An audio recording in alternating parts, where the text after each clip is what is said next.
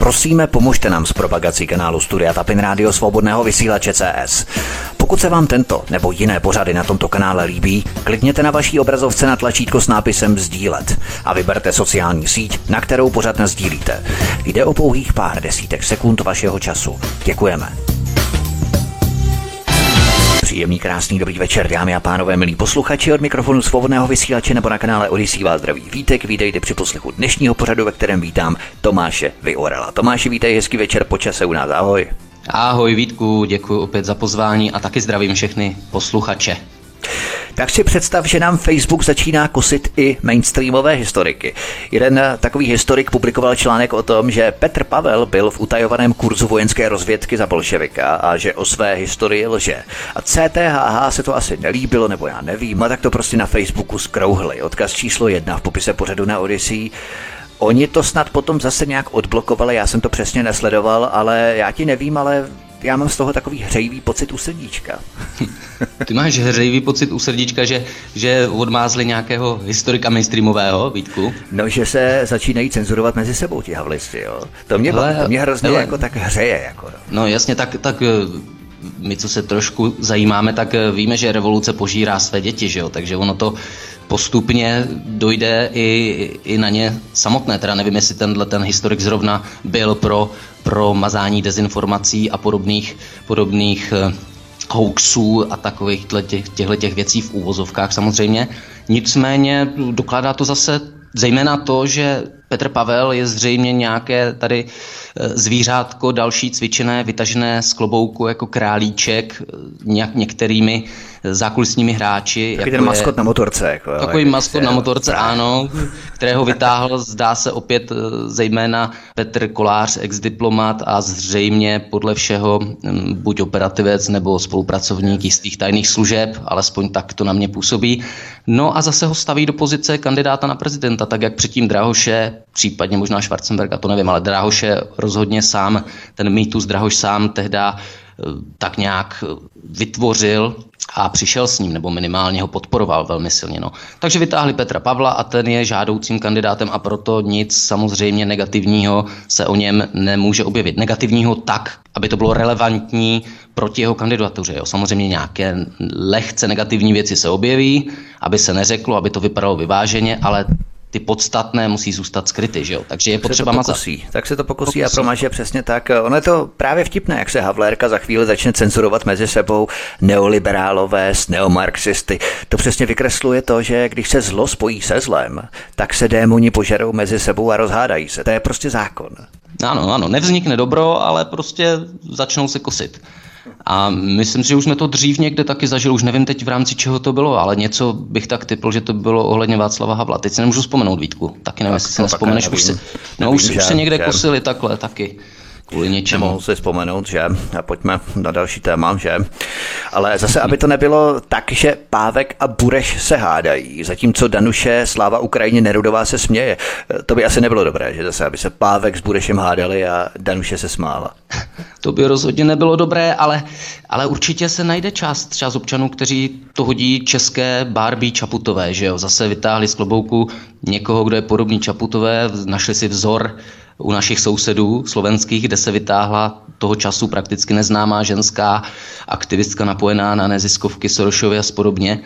A, a nakonec se jim podařilo ji dotáhnout až na prezidentku první, že jo, mají první prezidentku. To je právě že problém, že já nevím, z jaké skládky ta Danuše je. Jo. U Čapoté tu víme, že to je z Pezinku, ale tady u té to nevíme. Ne, to pořádně nevíme, ale zase víme, že je to, je to stejná, stejná skvadra jako v současné době Pávek, Středula, Fischer a všichni tihlety, že jo, to je prostě zase pseudo-liberálně demokratická totalitářka, která přesně by ráda jistě mazala, by ráda povinné očkování, pokud si dobře pamatuju, tak e, mluvila o tom, že je potřeba mluvit o povinném očkování a podobně.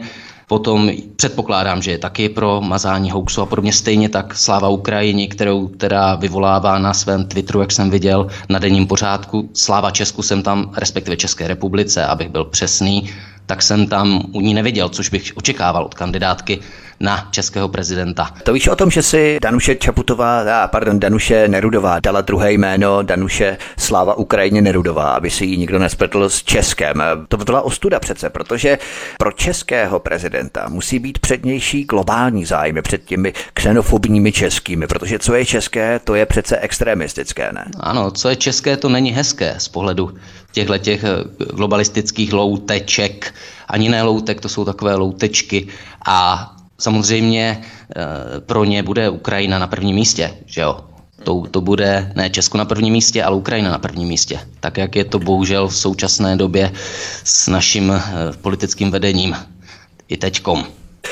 A když tak o tom mluvíš, tak mě napadá, není vlastně volba českého prezidenta už ve své podstatě dezolátní. Přece česká vlajka je atributem ruských švábů, tak proč vlastně volit českého prezidenta? Co je to za nesmysl? Tak přesně měli bychom volit nějakého uh, protektorátního německého prezidenta, vlastně tak, jak to bylo no. česko-německého protektorátního, tak, tak, jak to, to bylo tak, jak to je, jo, ať tak, teď jsme, teď jsme další, další jako kolonii, že jo, nejsme, nejsme další, uh, další spolkovou zemí, jak by si někteří kteří zřejmě přáli, ale jsme prostě kolonii, ať už teda hlavně Berlína, nebo Bruselu, nebo Washingtonu, že jo, jsme tak jako napojení, nebo my.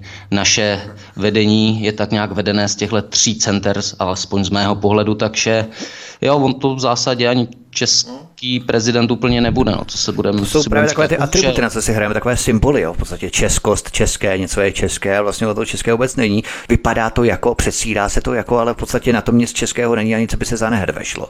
Tak a vlast, vlastním vlastně sami jako Česká republika nemůžeme udělat sami o sobě de facto nic bez posvěcení z hora. Že jo? A jak jsem říkal, bez posvěcení z Washingtonu, Langley, Bruselu nebo Berlína prostě naše loutky neudělají ani prd, ani si neuprdnou. To je stejný nesmysl jako s energiemi. My jako neodebíráme ruský plyn, protože jako no. nepodporujeme válku na Ukrajině, ale Ukrajina sama ten ruský plyn odebírá. Nespolufinancuje Ukrajina, tak válku proti sobě samé. No, minimálně to tak vypadá, veď, Vítku. Je to, jsou to samé paradoxy, no, co si budeme povídat. Paradoxy a Orwelloviny na, na druhou. To jako Orwell se musí uh, v hrobě otáčet, když tohle vidí. Mimochodem, když jsme u těch ruských švábů, tak podle předního havlisty Michala Žantovského je ruským švábem i Roger Waters, který má v Praze vystoupit na koncertě 24. května příští rok z Pink Floydu. Oni dokonce usilují o bojkot a zrušení jeho koncertu. Tohle je snad už diagnoza. Myslíš, že na to berou nějaké prášky nebo něco podobného? No, jestli ne, tak by Vítku určitě měli, protože to je opravdu do nebe volající a vlastně je to úplně stejné, ale do puntíku stejné, jako za předchozích totalitních režimů. Jo, je to tady, tady přesně Žantovský a spol se budou, se budou tyjo, uh, proti komunismu odvolávat a budou, budou ohrnovat nos a nechceme víc a jsme rádi, že máme tady tu demokracii a, a že, proběhla, že proběhl ten sametový převza, převrat, respektive sametové předání moci. Ale když potom vidíš to, co oni sami hlásají a co by rádi nařizovali a mazali a zakazovali, tak v zásadě není rozdíl mezi nimi a mezi těmi z toho předchozího režimu, těmi represivními z toho předchozího režimu. Samozřejmě takový nebyli všichni, jo. ale nevidím rozdíl mezi minulou a současnou totalitou. Bohužel, zase jsme to dopracovali z totality do totality postupně. Jsou typické padesátky, americký brouk, Mandelika Bramborová, jak tam vyřvávali z těch traktorů a teď bude Havlérka vyřvávat z Twitteru podobnou totalitní šlichtu. Já bych to typoval tak na pátou dávku inteligence, co myslíš? No, pátá dávka inteligence, no, ono je otázka, my vlastně ani nevíme, kdo by mohl být z těchto těch různých chytráků eh, jednotkou blbosti, že jo? Jestli je to Žantovský, nebo Novotný, Laudát, Laudát, nebo Laudát, nebo Nerudová, nebo Petr Pavel, Drahoš, Fiala, tam opravdu si můžeme vybrat, postavit je do řady a vybrat toho nejdebilnějšího s prominutím na mátkou, že jo? To je problém. Mimochodem, ale co říkáš na změny na Twitteru, když jsem zmínil ten Twitter, protože tam je ráj havlistů ještě zatím tady. Tam Elon Musk vyrazil 4 tisíce zaměstnanců z Twitteru, jestli to byli nějací cenzoři a práskači a hlídači demokracie, nevím. Teď zahlásil Elon Musk, že lidé s kolonkou pohlaví they, jako oni, tak budou platit dvakrát tolik za propagaci, protože je jich vlastně víc než jeden, je to více než jedno pohlaví. Jsou to oni, jo. Tak eh, Musk je sice prvotřídní globalista na surování robotizace, automatizace, tak to víme všichni, ale tady jede docela drsně na tom Twitteru.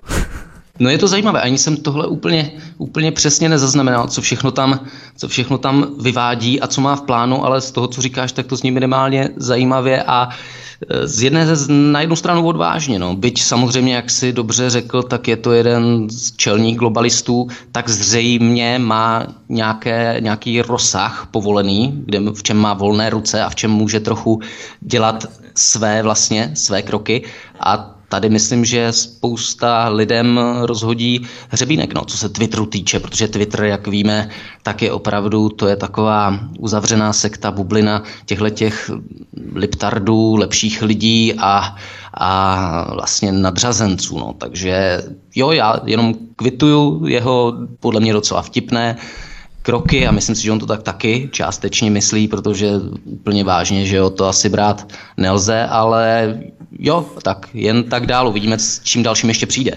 Protože se třeba neiniciuje zrušení třeba té kolonky Day jako oni. Jo? On třeba říká, že budou platit dvakrát tolik, fajn, protože jich je víc, lidi mu zatleskají, ale třeba konceptuálnější by bylo zrušení té kolonky Day. Jo? No, to by jako, třeba bylo jako důvěryhodnější. Jako bylo na druhou stranu Vítku, já jsem prostě z drtivé většiny proti jakémkoliv zakazování a mazání. Jo? A zase nejsme, jak, jak se říkalo, nejsme jako oni, ono to sice úplně neplatí, ale nemazal bych, tohle mi přijde. Ne, to jsou absurdity, jo? Něco smysl, jiného, máme dvě pohlaví, v podstatě on, on ona, jako jo, jasně, ono, ano, nic chápu, takového chápu, není. Chápu, jak to myslíš, chápu, jak to myslíš, ale dal bych jim, a tohle si myslím, že udělal Musk docela dobře, dal bych jim sežrat jejich medicínu. A to je přesně ono. Chcete tam být dobrý, tak zaplaťte třikrát tolik, anebo něco podobného. To není úplně špatný nápad, z mého pohledu.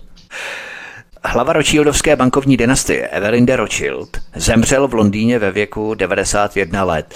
To byly takové ty londýnské kanceláře, o kterých jsme se bavili ještě před vysíláním, jsme tady probírali uh-huh. nějaká témata, tak Evelyn de Rothschild, jedna z těch hlav, eh, exponovaných hlav, tak zemřel v 91 let. Myslíš 91 let, že pro Rothschildy je to požehnaný věk? Mně přijde, že na Rothschildy zemřel docela mladý, ne? No na, na, na Rothschildy to byl docela mladěz, to je pravda. No a nejenom na Rothschildy, že jo, tady na tu vybranou elitu, jak jsou jako je královská rodina a, a podobně, nebo královské rodiny a podobně. Zřejmě, já nevím, jestli, jestli, jestli neměli dostatek dávek pro něj, nebo něčeho toho, toho co oni to po, požívají, zřejmě. Tak trošku na to omlazení. No. Jo, to radši nebudeme ani. No, ne. Ať to, to, no, posluchači, ať si to najdou radši sami, protože z toho by se jim mohl zvednout kufr. Určitě popíjejí Bloody Mary. No a jo, ta, a my jenom, my jenom pivo a víno, no, tak proto se nedožíváme no, tolik jako oni, no, sakra. To sice ne, ale potom víno se prý taky mládne a člověk se dožívá taky trošku jako víc. Jo, a ráno to, prý, na Slovácku to hodně mají, když třeba jste milí posluchači ze Slovácka, tak nám napište, tam mají tu medicínu, že ráno a večer vždycky si dají panáka, ne? Vždycky si no, ano, a, no, to víš, že o malého frťana. Zdraví celý život. Jo. Jo, to víš, že jo, babičky si tam ráno, ne všechny samozřejmě, ale už jsem tu u pár, u pár slyšel a, vy, a viděl, protože pocházím taky tam z, z toho prostoru mezi Slováckem, uh, Hanou a Valašskem, takže ano. To bereš první ruky ze všech tří regionů teda. No, já jsem takový zase mix, já jsem takový, vidíš to, takový multikulturní mix, takže mě nemůže nikdo moc jako uh, obořit se na mě, že bych byl sám proti nějakému multikulturalismu nebo něco takového. Jo, jo, jo. Chraň Bůh. Kdybychom se ještě vrátili k těm Rothschildům, jak zemřel v těch 91 letech, tak já si myslím, že ten Evelyn de Rothschild dost nepřitlačil, protože kdyby zaplatil víc, tak by udělal třeba tu stovku, dožil by se třeba stovky, ale moc asi nezaplatil, hold hamižnost a lokomost se nevyplácí. I, to, I to je možné, anebo, anebo měli nové kádry, víš co, těch Rothschildů, těch jak much, si myslím. Jo, jo, ten, byl, ten byl v každé zemi byl jeden, viď, aby to tam pěkně, pěkně roz, rozfofroval a hlídal přesně tu finanční sféru, takže asi mají nového kádra, tak už nepotřebovali dětka udržovat, zřejmě. No a teď si představ ještě, že se třeba i ty dožiješ 91 let a to úplně zadarmo. Jo, hmm. tak nespravedlnost světem vládne, to je hrozný.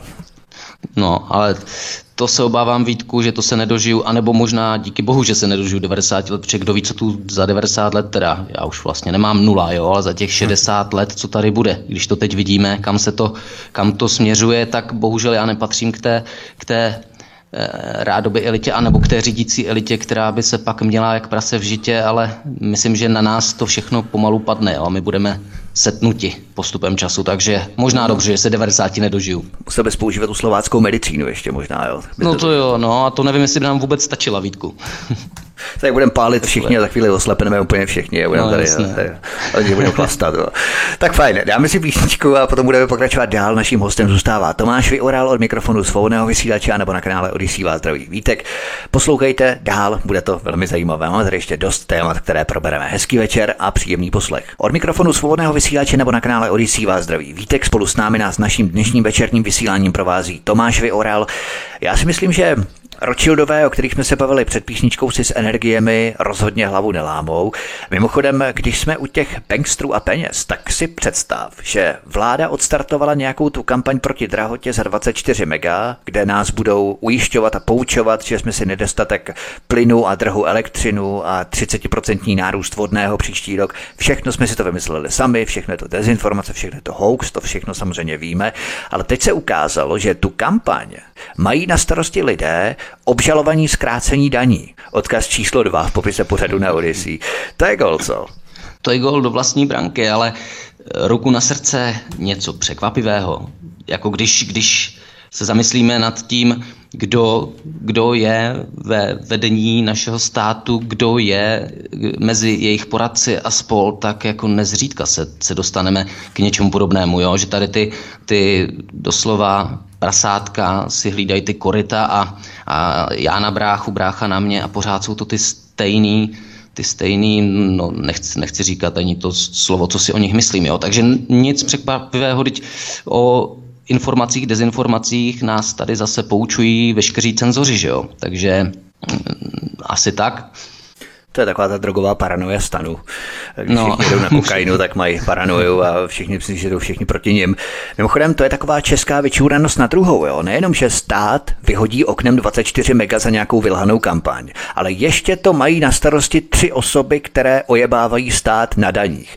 To je takový český podvůdek na druhou, že? To je takový, ano, to je český podvůdek na druhou a zaplatíme to zase my a my na tom budeme tratní, že jo? My, my všichni, my, my, kteří jsme si vymysleli uh, to zdražování zdražování energií a, a vody a potravin a všeho, teda my jsme si to vymysleli, anebo případně za to může Putin. Jo? To jsou takové dvě dvě věci, to předpokládám, že budou hlavní témata té vysvětlovací kampaně, bych tak řekl, jo? že Putin ten všechno tady zdražil, anebo jsme si to my vymysleli, a nebo to špatně pochopili. Putin žene elektriku z Česu na Lipsko, úplně, úplně v cajku, všechno to víme.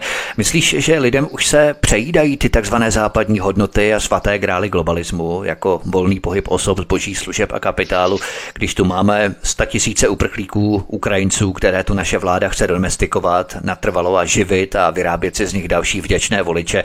To je ten volný pohyb osob tohle? No, z hlediska, z hlediska záměrů, které možná byly už takhle plánovány toho času, kdy tady nám o volném pohybu osob kázali, tak eh, zřejmě to je ten volný pohyb osob ze záměru těchto globalistů původního. Ale jak jste říkal, myslím si, že čím dál víc lidí začíná, začíná mít těchto pseudohodnot západních, a různých eh, nesmyslů, Orvelovin, a o, o vetur, Orveturových, nebo jak se to jmenuje, oken, už to mají pl, plný zuby. Jo. Já myslím, že... oken, jasně. Ano, tak myslím, myslím si, že spousta lidí začíná to vidět a začíná to hlavně pocitovat sama na sobě. Že jo. Mají, hmm. mají kolem sebe ty Ukrajince, ty, kteří přijeli teď. Jo. Tady byli samozřejmě Ukrajinci, kteří tady dlouhodobě pracovali a potřebovali jsme je na stavbách a podobně. Na stavbě taky dělám občas, takže, takže jsem to sám i viděl a vidívám to na denní bázi. No ale pak taky vidíme na denní bázi, a nejsem to jenom já, vím to od spousty lidí kolem sebe, pak vidíme, že když zajdeme někam do hospody, tak tam sedí Ukrajinci a e, popíjejí hlasně, hrdinové, hlasně, hrdinové bojujou, mladí, mladí Ukrajinci, ano, kteří zřejmě tam jsou jenom na takovém e, nějakém zdravotním odpočinku, když si odskočili z fronty a pak vám servírka nebo, nebo vrchní jako říkají, že už jsou tady dneska po třetí jo, a že takhle chodí běžně. Samozřejmě předpokládám za naše peníze, které jim tam štědře vláda cpe, že jo. Ano, kdo by, si, kdo by si nevzal peníze zadarmo, jo, to by nevzal jenom blbec, ale je to bohužel takhle a spousta lidí vidí a nejenom tohle, to je jenom taková teď, co mě napadla, třešníčka na dortu ze současné doby, jo. Ale těch věcí je milion, že jo. Protože ti Ukrajinci, kteří tady byli právě před tou naplaveninou, která sem přichází teď, tak ty byly úplně normální a hrozně fajn. A důležité je ovšem vždycky dodat, že primárně za tohle nemůže, za tuhle situaci u nás. Primárně nemůže Putin a nemůžou za to ani tihleti Ukrajinci, kteří jdou za lepším. Primárně za to může naše vláda, která jim dává tyhle ty pobídky, protože, jak jsem říkal, blbý kdo dává, blbější kdo nebere. nebere jo, roku, roku na srdce. Kdo by si nevzal zadarmo peníze, zadarmo zdravotní péči, nešel zadarmo do zoologické na kulturní událost, na hokejový zápas, jo, to, aby, asi by šel skoro každý. Takže za tohle primárně nese zodpovědnost a to je potřeba si pamatovat a měla by za to být časem souzena naše vláda a naši přední političtí představitelé. Myslíš, že půl mega Ukrajinců, které tu naše desolátní vláda chce začít živit, tak to je to, co bychom měli oslavovat minulý týden na výročí 17. listopadu? No takhle, no, to, to bychom asi moc oslavovat eh, neměli, že jo, ale ono je otázka, je otázka, co, co oslavovat v kontextu toho, co teď vidíme, tak ano, samozřejmě řízené předání moci bylo pro spoustu lidí a i pro nás bylo pro počátku jistě pozitivní. Jo, bylo to, dostali jsme se na krátkou dobu nebo ne nějakou určitou dobu do, do lepších časů, do, do, alespoň tak to vnímám já, do, do nějaké společnosti otevřenější a, a svobodnější, demokratičtější, jenomže jak vidíme, tak to byl jenom mezistupeň k tomu jinému totalitnímu zase zřízení a systému, takže šrouby se začaly utahovat a už zase se dostáváme do podobné totality, v jaké jsme byli předtím. Takže já nevím, jestli je co oslavovat a tím spíš, že to oslavují eh, lidi, kteří kteří eh, se hlásí k různému cenzorství a mazání eh, názorů a likvidaci oponentů, tak eh, o to víc je to alarmující, jestli vůbec je co slavit. Teď, to 17 listopadu. No však si to představme, kdyby 17. listopadu 89 během plišáku někdo těm klíčníkům na Václaváku řekl, že za 33 let sem přijde půl milionu Ukrajinců a my je budeme živit a starat se mm. o ně z našich daní, že? Tak by ho ti klíčníci asi vypískali jak veškrnová sládka, že? Parlamentu. No, tak, to, to je to zcela nepochybně a e, na tohle bych ještě jenom navázal, je zajímavé a samozřejmě to neplatí plošně, ale pokud si trošku vzpomeneš pár let na zpátek, tak právě myslím si, že zejména tady ti lepší lidé a, a leptardi a kavárníci, tak na Ukrajince spíš že hrali, pokud si pamatuju, jo, Ukrajinci tohleto Povel tady dělá tohle. A najednou tady válka na Ukrajině a dostali Teď jsou z médií, svatí. ano, o tom z médií zpívali dost... ale po konci, ještě předušil, o tom zpívali po konci v 90. Jo, přijdou sem skvérem, je tady pro ně ráj, jo, tohle tady je ta písnička Go West, že jo, Joe Fest, si vzpomínáš. Ty ne, neznám, neznám. Neznáš, tuhle. neznáš. Tak my si ji pustíme potom ve vysílání, ale to přesně vystihli té písničce, jo? V podstatě tu mentalitu, kdy sem přijdou, mají tady holky, mají tady prachy, mají tady prostě chlast. Tak jsme je vnímali v těch 90. letech, jo? To vnímání přišlo určitou proměnou. To, to určitě, ale já teď, teď jsem měl na mysli tu proměnu de facto okamžitou jenom v rámci té války na Ukrajině. Jak tady lepší lidi na Ukrajince spíše žehrali, ale jakmile dostali z médií notičky, ježiši, chudáci Ukrajinci a podobně, tak najednou utočili a najednou teď všichni Ukrajinci jsou hodní, skvělí, nejlepší, jsou to bojují i za nás, tyjo, bojují za nás, no jasně, bojují za nás, za naše západní hodnoty, jasně, dobrý, vykonávají, vykonávají, vykonávají činnost za Američany a další západáky, to ano, budou bojovat přesně tak, jak se vždycky říká, Američani do posledního Ukrajince a tak to zřejmě je. Ale že by bojovali za mě nebo za tebe Ukrajinci, to si úplně nemyslím. Za Američany možná, jo. Za, zase to možná i Američani, to možná i takový Američani, protože my Češi říkáme, Čech bude bojovat do posledního Čecha, Slovák do posledního Slováka a tak dále, ale Američan řekne, my budeme bojovat do posledního a teď tam dosadí vlastně ten druhý ano. národ. Nikdy ne Američany sami. Jo. Přesně. do posledního Větnamce budeme bojovat, do posledního ano. Afgánce, do posledního Iráčana, do posledního Jugoslávce. Jo. Posledního Syřana, ano. Jo, jo to bude bojovat Amikis, jo. Ale já jsem se ti tak nad tím zamýšlel, komu vlastně prospívá půl mega nových Ukrajinců v Česku. Mnoho z nich dostane dřív či později české občanství a tím pádem budou mít i volební právo. A koho budou volit? No samozřejmě ty, kteří jim poskytnou maximální servis a komfort a to takový, na co naši lidé Češi dřou 30-40 let. A za druhé, na tom maximálně vydělají korporace, protože co je zájmem korporátu? No přece maximální zisky a minimální platy. Rýžovat co nejvíc, ale platit co nejmíň. A co je lepší pro korporace? Ukrajinec, který podsekává mzdy a přiživuje dumpingové mzdy, takže mu stačí poloviční výplata.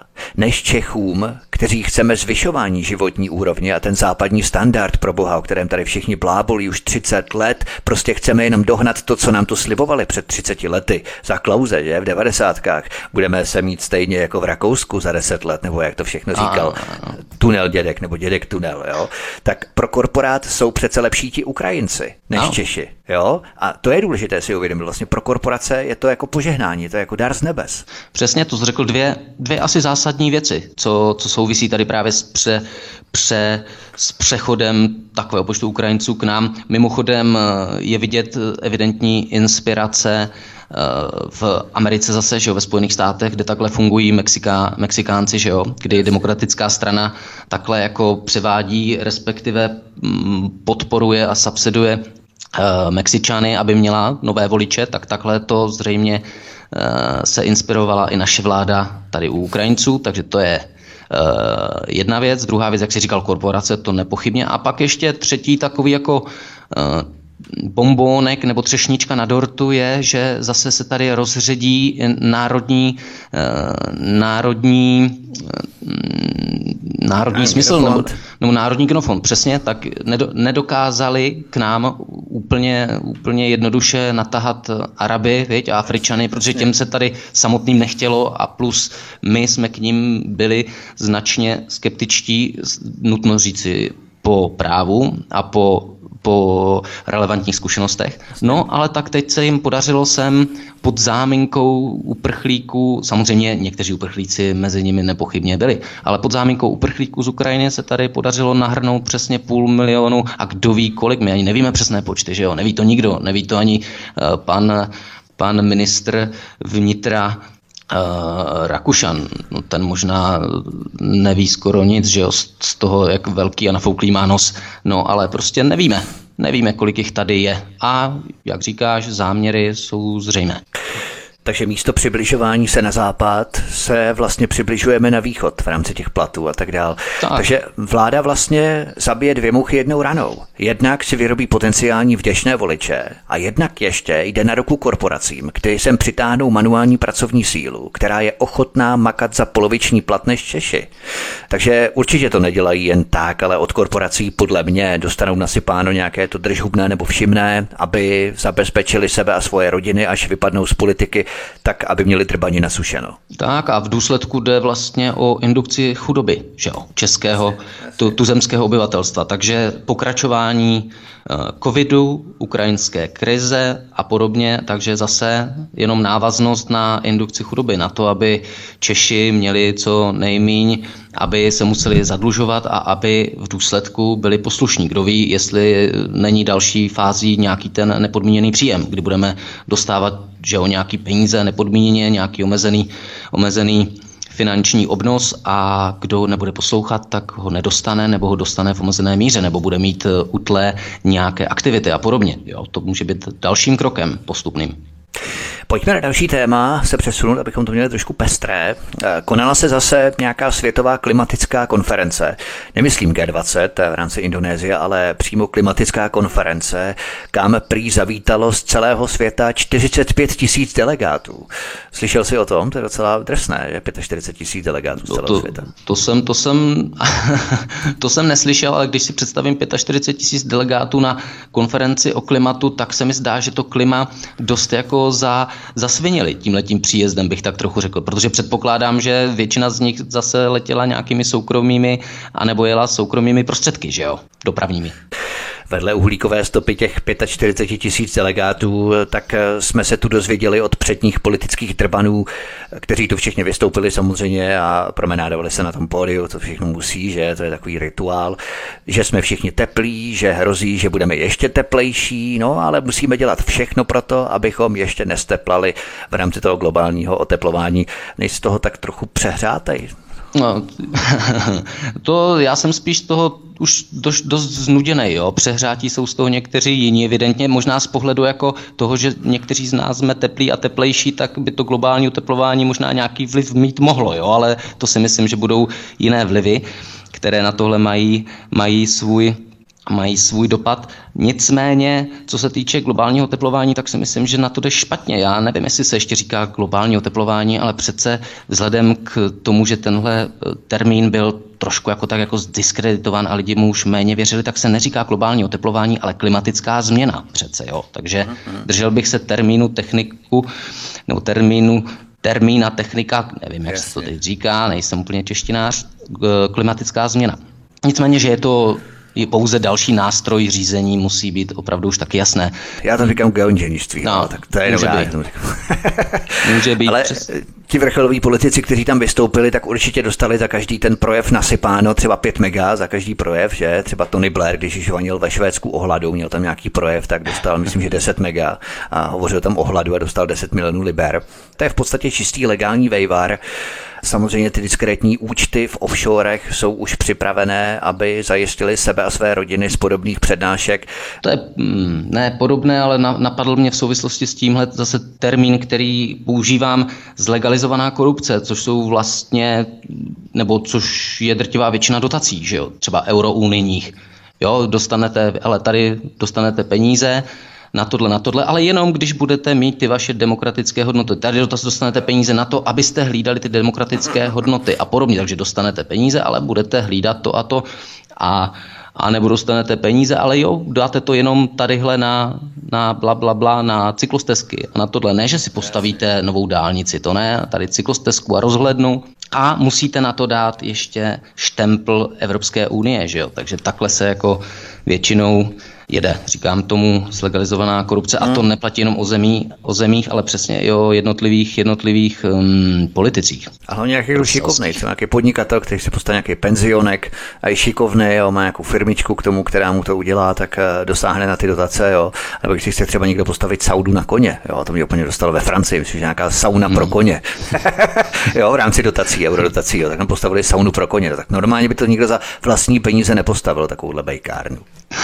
to ne. Pro koně tak je to bejkárna. No, tož tak, víme, jak to víme, víme, že tyhle ty nesmysly se dějí. Bohužel s tím my nedokážeme nic moc udělat, zdá se, no, můžeme na to akorát poukazovat. Mimochodem, když jsme u toho globálního podvodu století zvaný Green Deal, tak nedávno si odkašlala sobská etna, jenom vypustila trochu toho popílku, v podstatě neškodné odkašlání etny. Jo? A i tak do atmosféry vypustila 10 tisíckrát víc CO2 než celé lidstvo. Tak tady vidíme to srovnání, jo? jak je to obrovský podvod jenom na dojení obrovských stovek miliard hmm. dolarů na takzvané uhlíkové stopě. Ale v podstatě, když si jenom odkašle nějaká sopka, vypustí trochu popílku, tak už je to 10 tisíckrát víc, než vyprodukuje lidstvo za rok. A, ano, ano, já neznám přesná čísla, ale Eh, přece taky víme, že stačí nějaký větší požár lesní nebo v amazonském pralese, viď? A jasně, taky jasně. je ten, je ten eh, to ovlivnění životního prostředí nebo to vypuštění CO2 daleko vyšší než to, které, které vypouštíme my nebo krávy svými zadky, že jo, jak je nám tvr, no, tvrděno. Takže takže asi, asi tak, no prostě víme, jako... že jde o velký prachy, o dojení nás všech a taky o řízení potom, že jo, určité strategické nás všech. Samozřejmě, no, když je takový požár v Amazonii, obrovský požár, tak vypustí do atmosféry obrovské množství CO2, v podstatě jestli to není nějaký cílené. Teď samozřejmě hodně spekuluju, už je to dezinformace. Teď opravdu vědomě vypouštím dezinformaci, teď ano.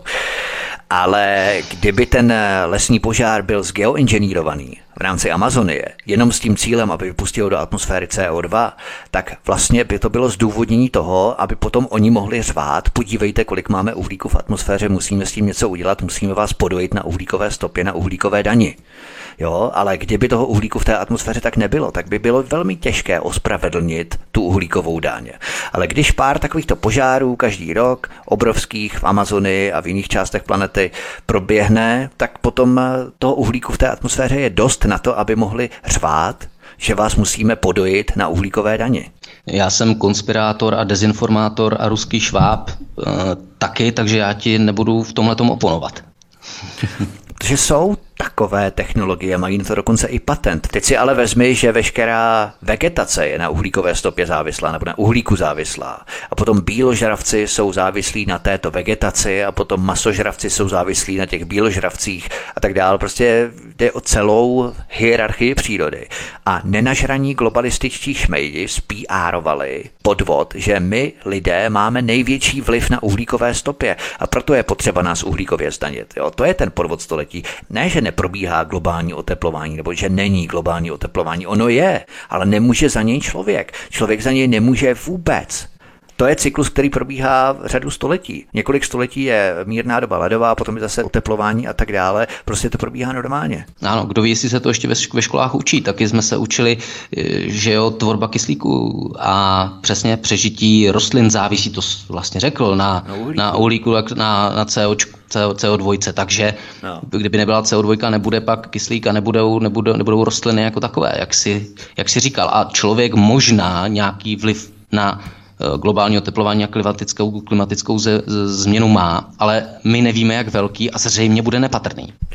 Tak já bych to asi ukončil to téma tím, že když nebude CO2, tak bude NVO. asi tak. To jsou ty zkratky. Já myslím, že už se to prolíná, promiň. Jo, jo, jo, to je pravda, to je pravda. Myslíš ale, že kdyby Evropská unie uvalila na tu etno nějaké sankce a to neekologické funění by jí zakázala, tak by to bylo pro planetu asi lepší, že? Víš co, já bych se nedivil, kdyby uvalila sankce na Itálii, ne? Že tam mají tu, že tam mají tu etnu, aby trošku, aby trošku Itálie jako ještě skrouhli, že si dovolili na, na, na svém území, respektive jejich sopka na, na jejich území tohleto, tohleto vypustit a takhle nás jako zase uh, takhle nás pohoršit a zhoršit nám životní prostředí. Takže možná Itálie třeba podojí. My tady máme Lovoš v Česku, to je taky bývalá stopka, naštěstí jen bývalá, takže to je třeba menší daň, třeba 10%, jo, by nám dali jako rizikovou daň třeba. No, ale Itálie by napařili třeba 20%. Jo. A to ještě nehovoříme o tankerech na mazut, kdy podle nějakých výzkumů, někde to tu mám v poznámkách, jeden tanker za den vyprodukuje stejně CO2 jako 5 milionů automobilů za celý rok. Jo. Tak tady vidíme, jaký je to opravdu podvod století. Stačí odkašlání jedné sopky, ani nechrdí, jenom zafuní ta hmm. sopka. Potom k tomu pár tankerů a nás budou buzerovat na nějaká papírová brčka. Jo. Nemám k tomu prakticky co dodat. Já nevím, v čem ty jezdíš, ale neměl bys taky začít chodit pěšky. Třeba Jan Jakub Ryba taky šel pěšky z Rošmitálu do Prahy, aby se podíval na koncert Mozarta, když přijel do té Prahy. Jo. Tak no, abys byl ale... ekologicky uvědomilý jako ten Jan Jakub Ryba třeba. Ale mohl bych taky kolem D1 Praha, Praha Zlín bych jako mohl taky si dát nějakou, nějakou cestu, akorát jo, no, nevím, jak dlouho bych to, jak dlouho bych to šmatlal. A nebo teď eh, budu poslušný, posluš, poslušný svědek covidův a budu zavřený a izolovaný doma, ne? Když budeme izolovaní doma poslušně, tak nebudeme nikam chodit a budeme, zavřu ještě okna, samozřejmě, abych eh, neposílal to COčko ven, aby to zůstávalo vevnitř. Dám tam, abych se tak pěkně no, spotil, i saunu budu mít jo. zadarmo a dám si, tam, dám si tam více rostlin, aby mi to měnili to moje COčko zase na, na kyslík a, a bude to win-win, řekl bych. A v podstatě, kdyby si šel pěšky, tak by si no. se moc zadýchal, což je taky špatné. Jo, a moc bych vypouštěl. Tak eh, dáme si písničku, zahrajeme si a potom budeme pokračovat dál v posledním vstupu našeho dnešního povídání. Od mikrofonu vás zdraví Vítek na svobodném vysílači anebo na kanále Odyssey a spolu s Tomášem Vyoralem. Hezký večer. Od mikrofonu svobodného vysílače anebo na kanále Odyssey vás zdraví Vítek. Spolu s námi nás naším vysíláním provází Tomáš Vyoral. Mimochodem existuje prý nějaká mapa dezinformátorů. Eh, já jsem tady měl někde odkaz, ale nějak jsem ho ztratil asi. Ale byla tam zhruba půlka republiky a dokonce na ten seznam aktuálně přihodili i všech 100 000 lidí, lidí, co přišli na demonstraci na Václavák i k české televizi. Uvědomil jsi vůbec, kolik tady v Česku máme ruských agentů? No, uvědomil, uvědomil. Podle toho, podle té mapy zřejmě víc, je tady víc ruských agentů než českých občanů, bych to tak postupně, postupně viděl. Já bych no. si povedal, že v Česku máme ještě víc eh, těch ruských agentů než v samotném Rusku. No, no. jako z hlediska našich eh, vládních představitelů to tak eh, vypadá, a nejenom vládních představitelů vzhledem k tomu, kolik o nich mluví a kolik jich kde vidí zřejmě paranoja opět způsobená jo. něčím, něčím, něčím, no nevím, jak bych to řekl, něčím... Něčím bílým, bílým, ano. práškem, jo. No, tak takže jo, tady jdeš a jenom vidíš ruského švába vedle ruského švába. Zaklepeš na souseda, ruský šváb. Tady kouknu z okna, vidím, jde paní na hřbitov, postarší ruská švábka. Prostě všude je to šváb vedle švába. Jenom pár vyvolených nahoře a jejich eh, pohunků jsou správní západní liberální demokraté. Mně se hrozně líbí, jak se havlisté sví v křečích přímo, že nás bude Rusko okupovat, že nás zabere a tak dál. Opravdu s náma by to Rusové určitě vyhráli. Hele, milion důchodců žijících na hranici chudoby, pak další milion lidí v exekuci nebo v insolvenci, pak další milion vymitých mozků sluníček, pak dalších půl mega Ukrajinců. My jsme produsa fakt zlatý důl, hele. Fakt slyším, jak si na nás v Kremlu brousí ten srp a kladivo. Jo. Tak po, polo, polovina z nás smějící se bestie, eh, často eh, ne závislá, ale jako tak jako mm, rádosi, rádosi dající uh, alkoholický nápoj, no nevím, nevím, jak by to s náma dopadlo, teda respektive s Rusama, kdyby si nás vzali. Jako hmm. velmoc, která má dřevo, jako v Amazonii, jo, množství dřeva jako v Amazonii, která má ropu, plyn, všechny důležité drahé kovy, uhlí. Prostě Rusové mají nás všechny úplně na háku, jak to nějací panáci v Bruselu pořvávají na Rusko, uvalují další sankce. My jim tak akorát můžeme drbat záda. Jo. Já opravdu nechápu, že si tohle nikdo soudný neuvědomuje. Oni nás fakt nepotřebují, my jsme jim úplně ukradení těm Rusům. Jo.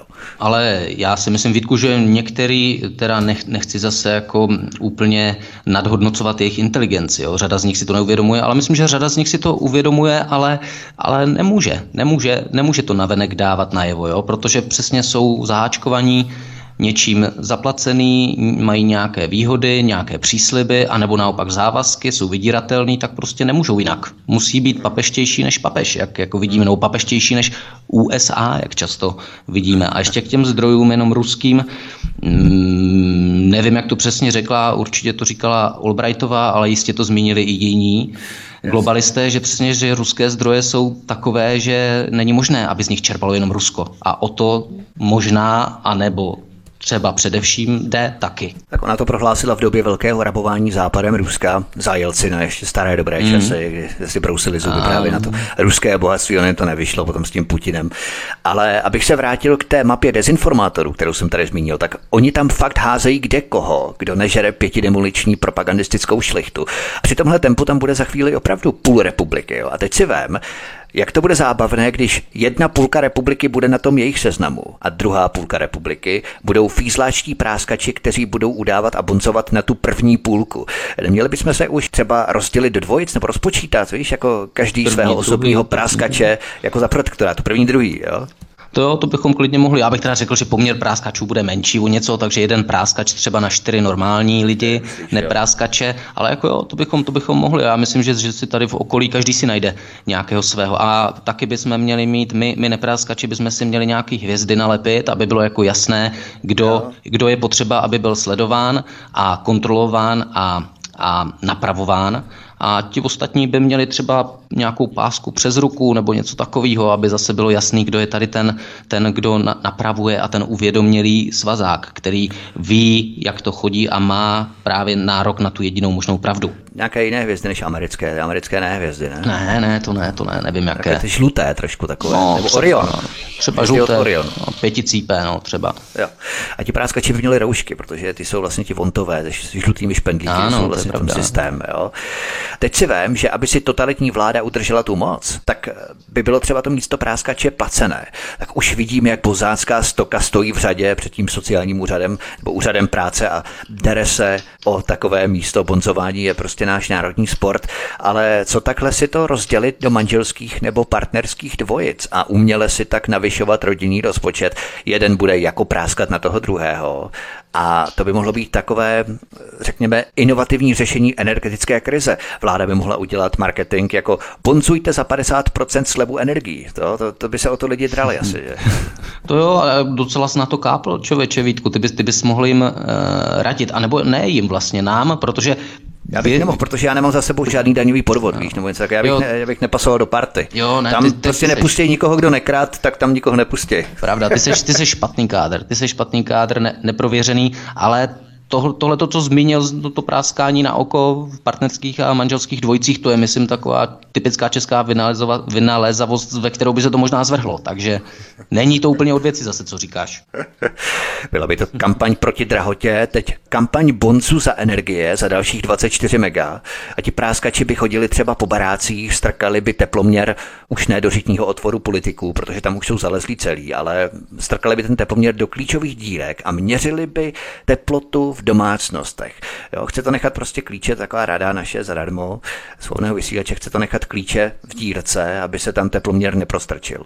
Je dobře, že takhle radíš Vítku, že takhle vzděláváš naše spoluobčany bezplatné poradenství, ale bezplatné, zase je ano. problém, že když necháš klíč v té dírce, tak s ním potom nemůžeš cinkat na tom Václaváku. Takové dilema havlistické trošku. To, to je ale právě jenom u těch havlistů. Myslím si, že u většiny občanů to zase takové dilema není a myslím, že většina občanů by teď ty klíče spíš hodila do kanálu, než by s nima cinkala. To je takový můj subjektivní pohled. Co platí, ale mimochodem, když jsme se tu bavili o těch západních nebo evropských hodnotách, tak si představ, že ideologičtí fanatici v Bruselu odhlasovali, že v Maďarsku už prý není demokracie, ale já jsem si to tady napsal, protože já to nemůžu zopakovat. Jo? No, no. Opravdu nejde. Ale v Maďarsku je hybridní režim volební autokracie.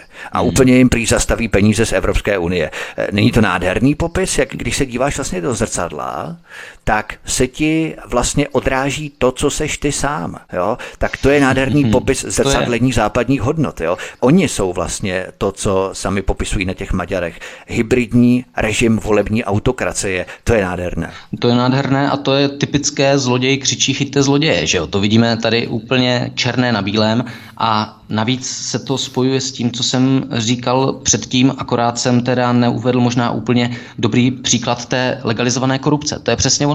Vy nekonáte tak, jak my chceme, vy nekonáte ve prospěch těch, nařízení, které my chceme, tak my vám odstřihneme dotace. My vám sebereme dotace. Pokud budete konat a budete dělat to, co my chceme, tak vám dotace zase pošleme. Samozřejmě dotace, které jste si předtím štědře sami zaplatili, víte, ze svých, z, z kapes ze svých daních, daňových poplatníků. Ale tohle je typický příklad oné, oné korupce a, jak říkáš, té hybridní, já to ani nedokážu zopakovat, jak se to řekl, ale té jejich, té jejich, no, toho jejich režimu, který tak krásně pojmenovali a určili ho Maďarsku hybridní systém volební autokracie. Tak ano, to přesně. To je neuvěřitelné.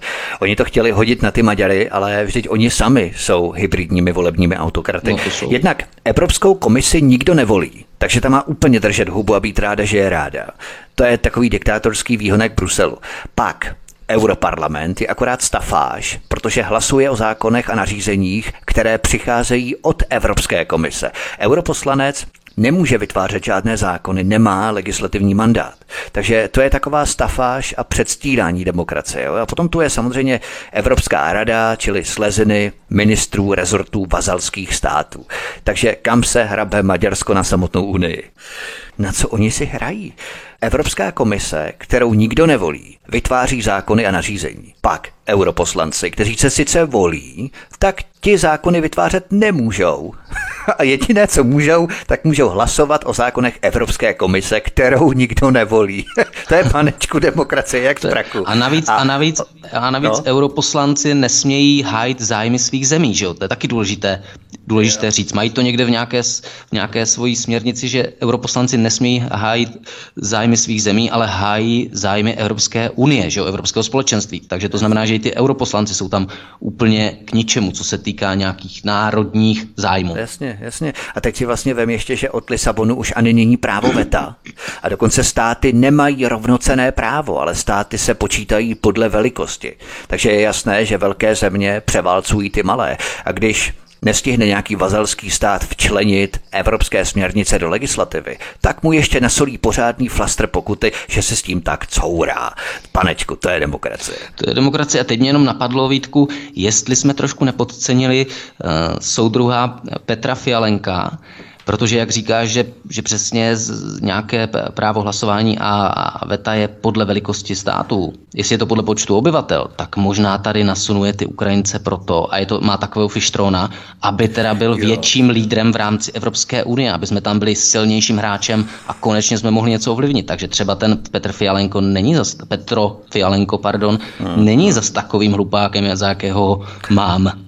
To ale třeba bychom měli třeba jenom o jednoho europoslance víc, takže nic moc by to nebylo. Jo. No tak počkej, jo. ty nevíš, kolik tady ještě toho nasune. No tak to by muselo být ještě víc než třeba Německo, které má přes 50 milionů obyvatel, což určitě nebude. Prosím na, na Ukrajině lidí, nebál bych se. No já vím, ale ty by se sem ani nevešli. Jak to, ale... kolik vás je v bytě? No, jsme tady dva. No, tak to je docela málo, to byste ze dva si tam mohli vzít, každý si veme ze dva, máme tady, vidíš to, čtyřikrát tolik, no, tak nás bude 40 no, milionů. Jenže kam ty peníze potom, které tady skladujeme pod tou matrací a postelí a všude tady máme rozházený pětitisícovky, kam bychom je potom měli dát? Dali, no. To mi neporadíš. No, no poradím, to, to můžeš dát buď mě, já to sbírám, anebo to dáš těm, těm Ukrajincům, kteří tam přijdou. To jo, budou uprchlíci, to budou chudáci, no. To radši podpálím tady. Ale každopádně, jak hm. bruselští fanatici vytrbali s tím Maďarskem, myslíš, že to hlasování bude den, o kterém se jednou budou děti učit ve školách, jako o momentu, kdy Evropská unie odpálila sama sebe? Víš něco jako, podívejte děti, padá Evropská unie, něco si přejte. Ale Vítku, dějiny píší vítězové, takže záleží, jak dopadneme a jak, jak se to všechno zvrhne nebo nezvrhne. Jo. Protože, jak říkám, dějiny píší vítězové a podle toho bude vypadat zase to, co se budou děti učit ve škole.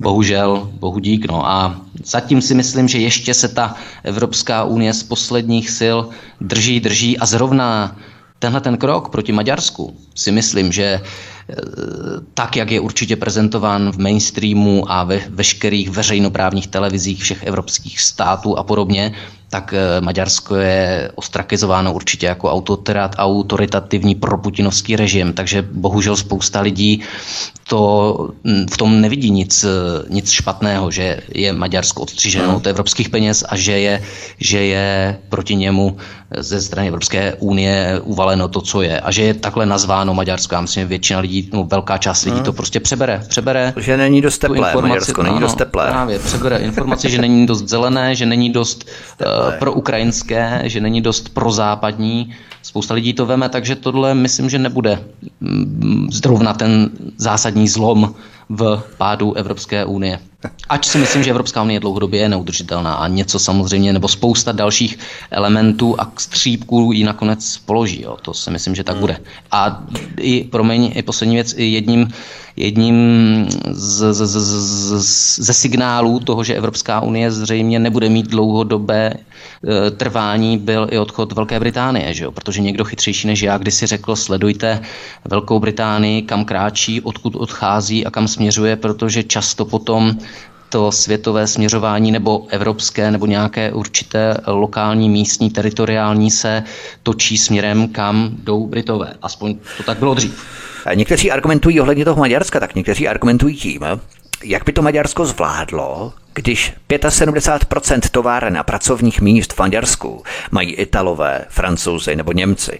Ale já na to vždycky říkám, to jsou přece soukromé firmy, to není Brusel. Němci nejsou Brusel, Italové nejsou Brusel, Francouzi přece nejsou Brusel.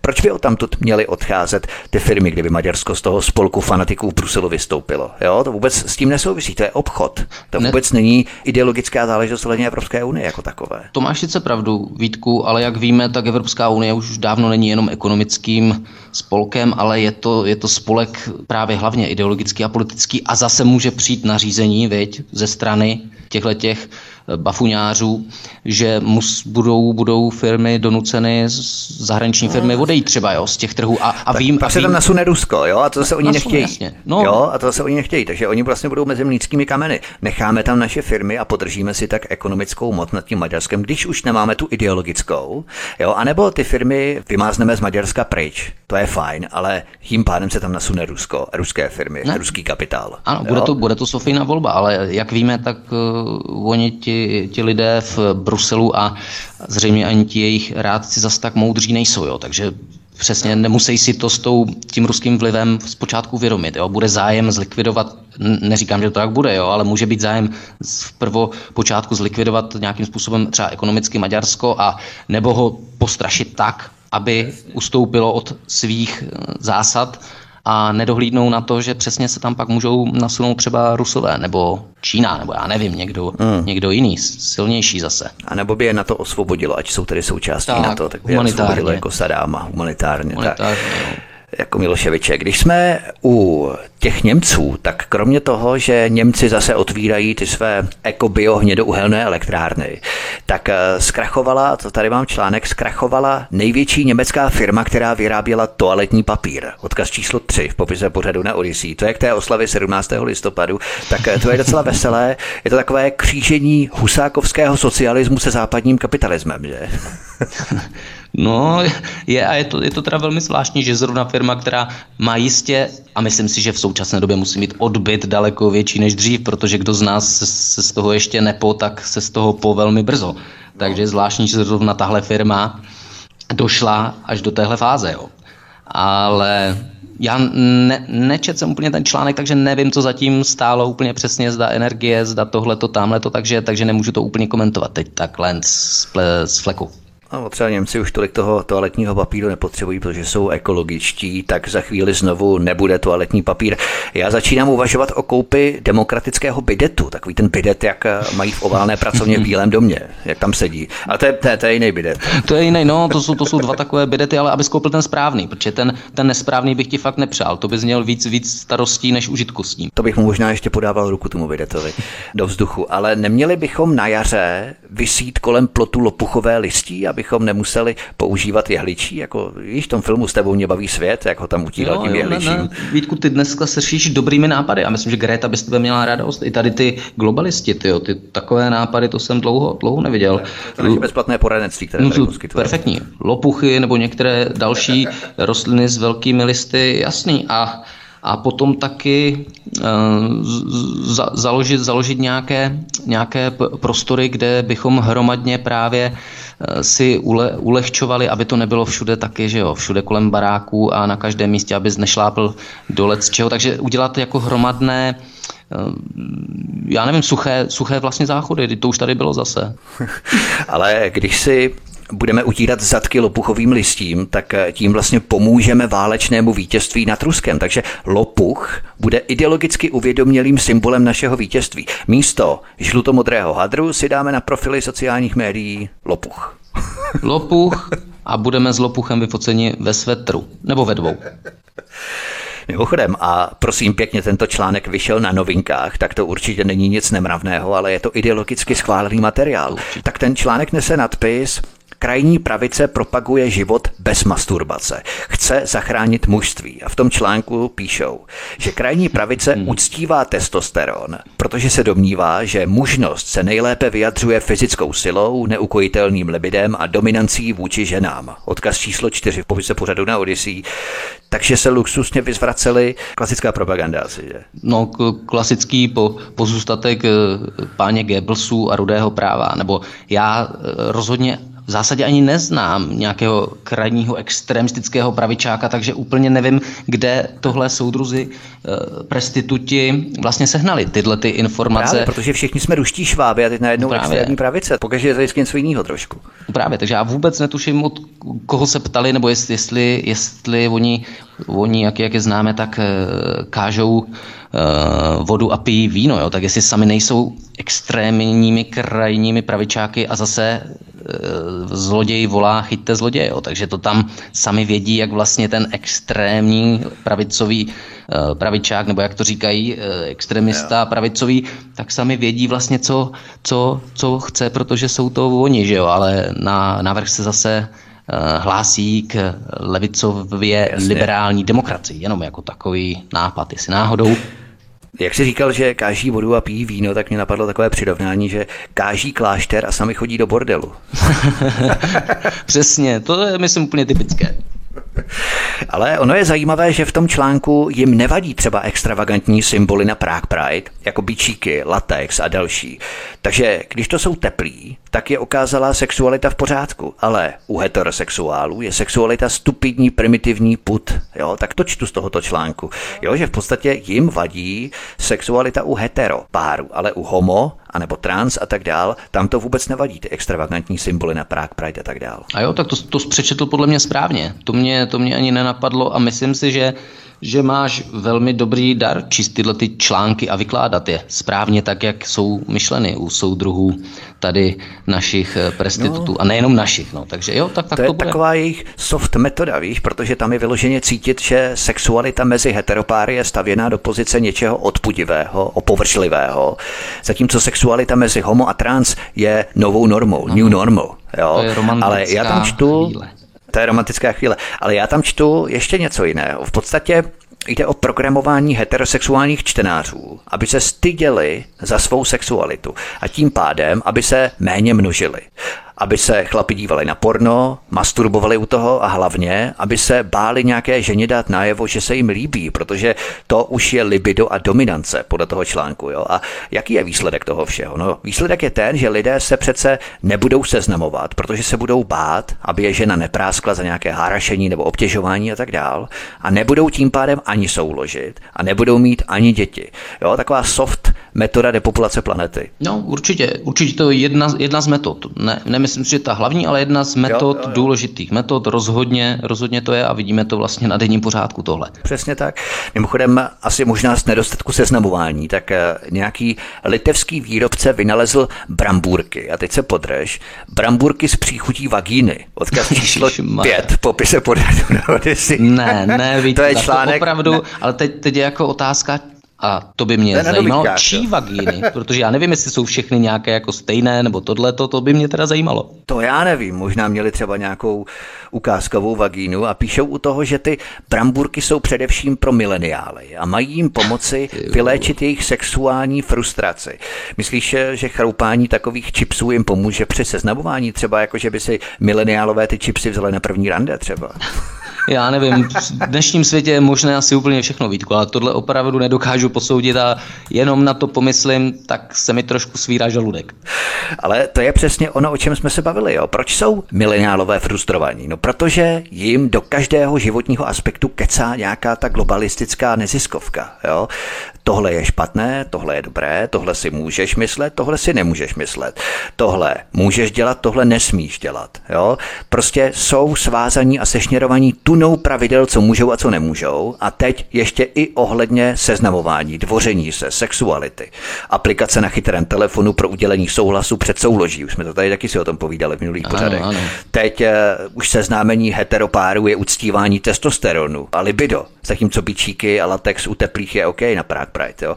A do všeho jim kecají ty neziskovky a pak jsou frustrovaní a dopadne to tak, že si kupují nějaké bramburky z příchutí vagíny z Litvy někde. Jo.